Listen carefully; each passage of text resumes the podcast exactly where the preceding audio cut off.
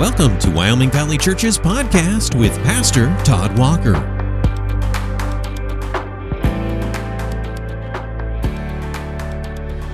Hey, everybody. Hope everyone's doing well out there today. We're going to do another podcast on the go here as I drive.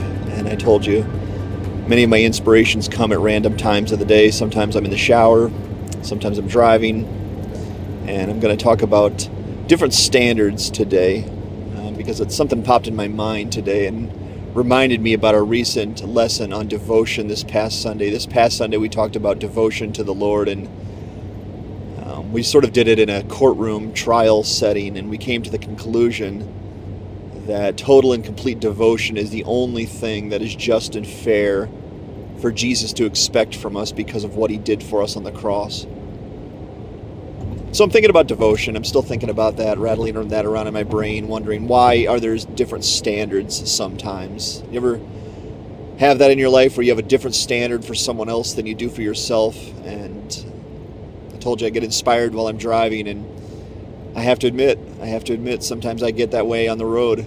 Um, I don't think I'm road ragey, but uh, I definitely get frustrated on the road like everybody one of the things I do when I'm driving on the road is I find myself judging other drivers for a lack of good driving or what I consider to be a lack of good driving. And I'll give you an example of that.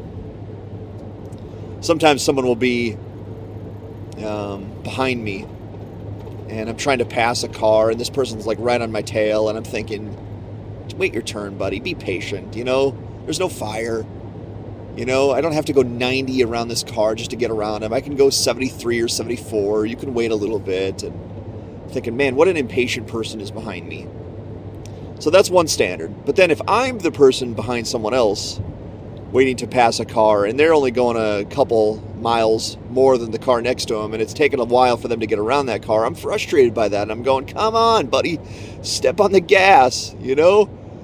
We have a brief time on this planet. We don't want to waste it here on the road. Why don't you step on the gas, get around this guy, and let me go free? And that's a simple example of something that's a different standard. I hold I hold a driver to a different standard than I hold myself to, and I don't know why we're like that, but that's kind of where judgmentalism comes from. Is we hold people to different standards than we hold ourselves, or we just we just jump to conclusions about people, saying, "Well, this is what it appears to be, so the reason has to be this. Another riding and driving example is if I ever see someone driving, again, not according to my standard of what a good driver is, I'll, I'll just jump to the conclusion that they must be on their phone. They must be texting. I, I bet it's a person on their phone. I bet it's someone who doesn't know how to drive and they're a bad driver, they're on their phone, they're selfish. I'm jumping all these conclusions about people that I, I don't know Maybe they're just, you know, a little tired. Maybe maybe they're just a different driver than I am, and that's okay. But the point is is that we jump to different conclusions about people and then maybe even worse, we hold people to different standards than we hold ourselves. And the reason I'm bringing this up today is because I find many times we do that with the Lord. We talked about devotion, and devotion, I'm going to be honest, it's a high bar.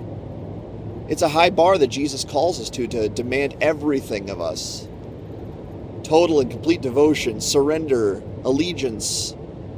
Day in and day out, every day for the rest of our lives, He requires our obedience and our allegiance and our devotion. And sometimes I look at that and go, wow, that is a high bar.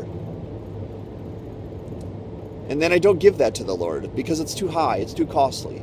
He'll understand. He'll understand if I don't have the time or the energy or the, the, the remembrance to follow him today. I just forgot, and uh, he'll he'll understand because the Lord loves me unconditionally. I love the saying that about the Lord. Uh, the Lord loves me unconditionally, and so I'm holding the Lord to this standard that He has to love me unconditionally. That He has to be devoted to me. Like if the Lord treated me the way I treat Him, I'd be in a dangerous, dangerous place. Seriously, if the, if the Lord forgot about me, like I many times forget about Him, I'm probably dead. If in all honesty, I'm probably in hell if the Lord just neglected me, if the Lord just was had a wishy-washy love towards me and just said, "Oh yeah, for, sorry, Todd, you know I've got the universe, right? I got a lot to deal with. I, you know, I forgot to feed you and your family today, or yeah, I forgot to protect you from the devil today. oops, I, I forgot, man. You haven't read the scriptures in a while. I haven't really given you any understanding from the scriptures in a while. My bad. And I was just constantly having that relationship with the Lord, going, Lord, can I get some love from you today? Can I possibly have some time with you today? Could is it okay if you do some things for me today? You know, you did promise to love me, Lord, and and the Lord was kind of wishy-washy and lukewarm and forgetful. But is he? No, he's not. He's not. My Lord, your Lord, is incredibly faithful and loyal and steadfast to his promises to never neglect me, never forget me, never not love me, never be harsh to me.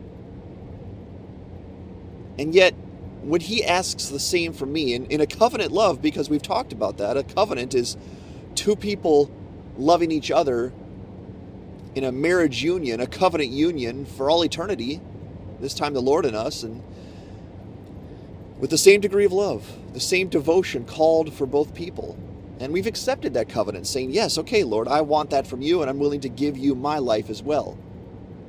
But practically speaking, it doesn't work out that way. I expect the Lord to love me unconditionally, but I don't love Him unconditionally. I expect Him to love me rainy season or sunny season, hard or easy, whether I sin or whether I'm holy. Lord, you got to love me no matter how bad I act sometimes. You got to love me. But then the Lord, who's always holy, who's always patient, who's always kind, who's always steadfast in his love, I find many days that I either neglect him or just don't have it or just don't want it to give him what he has asked and demanded and what he gives me. And that's a different standard. And I want us to think about that because for some reason we're really focused on the lacking in other people. And we would never charge the Lord. Well, that's not true. Sometimes we do charge the Lord with being lack. I was going to say that seems a pretty extreme example, but I, I think I find myself time to time asking or questioning or just thinking about Lord, did you forget me? Lord, do you love me as much as you say you do? So I'm not even sure I can stand by that statement, but when we uh, walk with the Lord and the Lord requires things, and He does require things, and we have to be honest about that because every time you come to Scripture, there's something He's asking from us. Love your neighbor, cast off this sin, meditate day and night, pray without ceasing, pick up your cross. The Lord, all over the Scriptures, asking things of us, and, and they're often challenging things, a high standard. But as we talked about this past Sunday, number one, he's, he's worthy of that because of what he did on the cross for us. Jesus would not ask anything beyond what he's worthy of. That doesn't even make any sense. To say, yeah, I know I barely love you, but I want you to really love me. No, that's that's ridiculous. The Lord went to the absolute lengths to love me and to love you. He died on a wooden cross for sins that he never committed. He proved his love in a way that only God could. And He never wants us to doubt it. So He loves me, and He loves you. And second of all, He would never require anything of us that He wasn't willing to do Himself for His own Father and for us. You see, Jesus, when He lived on the earth, gave Himself entirely to the will of God, He didn't leave anything back. He wasn't worried about comforts and His rights think about that. We are so concerned with our rights here in America. It's all about my rights. You can't take my rights away. But look at Jesus. He gave up his rights. He didn't even have a home. I, I find myself in America just tr- trying to figure out how to get our home better than it is now, prettier, more comfortable, better looking. So when people come over, they'll praise me, or I'll, I'll, I'll have the most comfortable home I could possibly have. And my Lord didn't even have a home many a days, especially in ministry, he, he slept without a bed, without the basic comforts of life. And, and the reason he did that is not because living poor is cool. He did it because he surrendered everything to the will of God, and that often meant that Jesus went without. And now Jesus asks for the same kind of devotion from us, and he doesn't necessarily say, I want you to go without anything. But he does say, I want you to surrender all. I want you to renounce your possessions, renounce your claim on your rights, renounce your claim on your own life. I want you to give it up for my sake.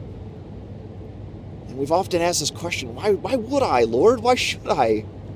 Why can't you just give me eternal life? Give me steadfast love and unconditional, undying love for the rest of my life and just accept anything I give you, no matter how big or small it is, no matter how flaky or how devoted it is. Why can't you just take anything from me and give me the best? That's a different standard. And it's not right. And it's not fitting. And if anyone, honestly, if anyone should have a different standard, we are the ones that should give the Lord the highest standard because He's the Lord in this relationship. We're the creation, He's the creator. The creation serves the creator. Scripture makes that very clear, and even logic makes that very clear. If anyone should be giving steadfast love and devotion, we are the ones. But the awesome thing about our God is He gave it first. He gave it to me and to you before He required it of us. And He didn't have to do that. He's God. He could have said, I don't care how painful your life is. I don't care how dark it seems. I don't care how lonely you feel. I'm God. You serve me no matter what. You love me no matter what, or I'm going to throw you in hell. Is that what our God is like, though? No. Our God is steadfast in his love. Our God bends over backwards to love us. Our God goes to such lengths and such depths to make sure we're taken care of and provided for every single day, and he protects us. And then he asks us something. He says, I want all of you. I want every part of you. I want you to surrender all and follow me. And we don't want to hear it. Or we like hearing it, but we don't want to do it.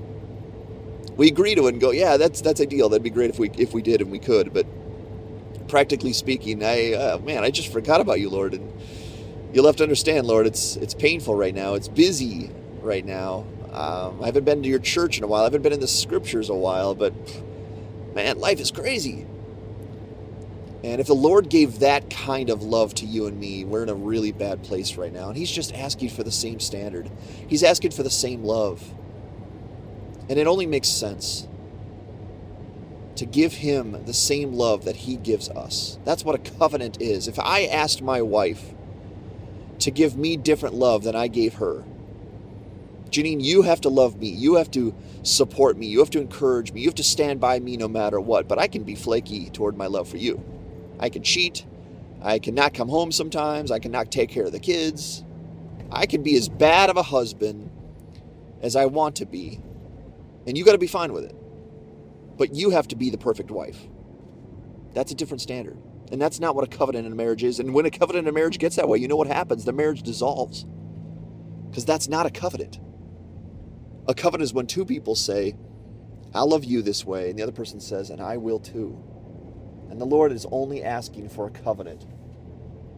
He's asking for the same love, the same degree of love that He gives to us every single hour of every single day.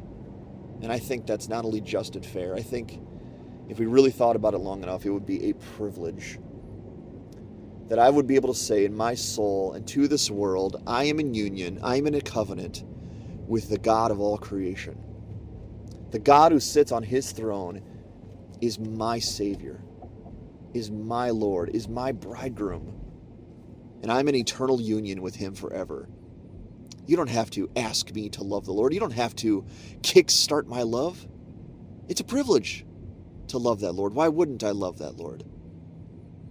And I just want us to think about that today and not have a different standard of love we give to the Lord than He requires of us. Give the Lord exactly what he expects, exactly what he deserves, and give him the same love, the same devotion, the same faithfulness that he gives us every hour of the day. And I hope you'd be blessed in your attempts and your efforts to give the Lord higher, greater love and devotion than maybe we've ever given him before. Thanks for tuning in. Many blessings to you. Thanks for listening to the Wyoming Valley Church podcast. Join us for worship Sunday mornings beginning at 10:30. We're located in the Dolphin Plaza on Highway 315 in Wilkes-Barre. Learn more about us at wyomingvalleychurch.org. Wyoming Valley Church, a place where all are welcome.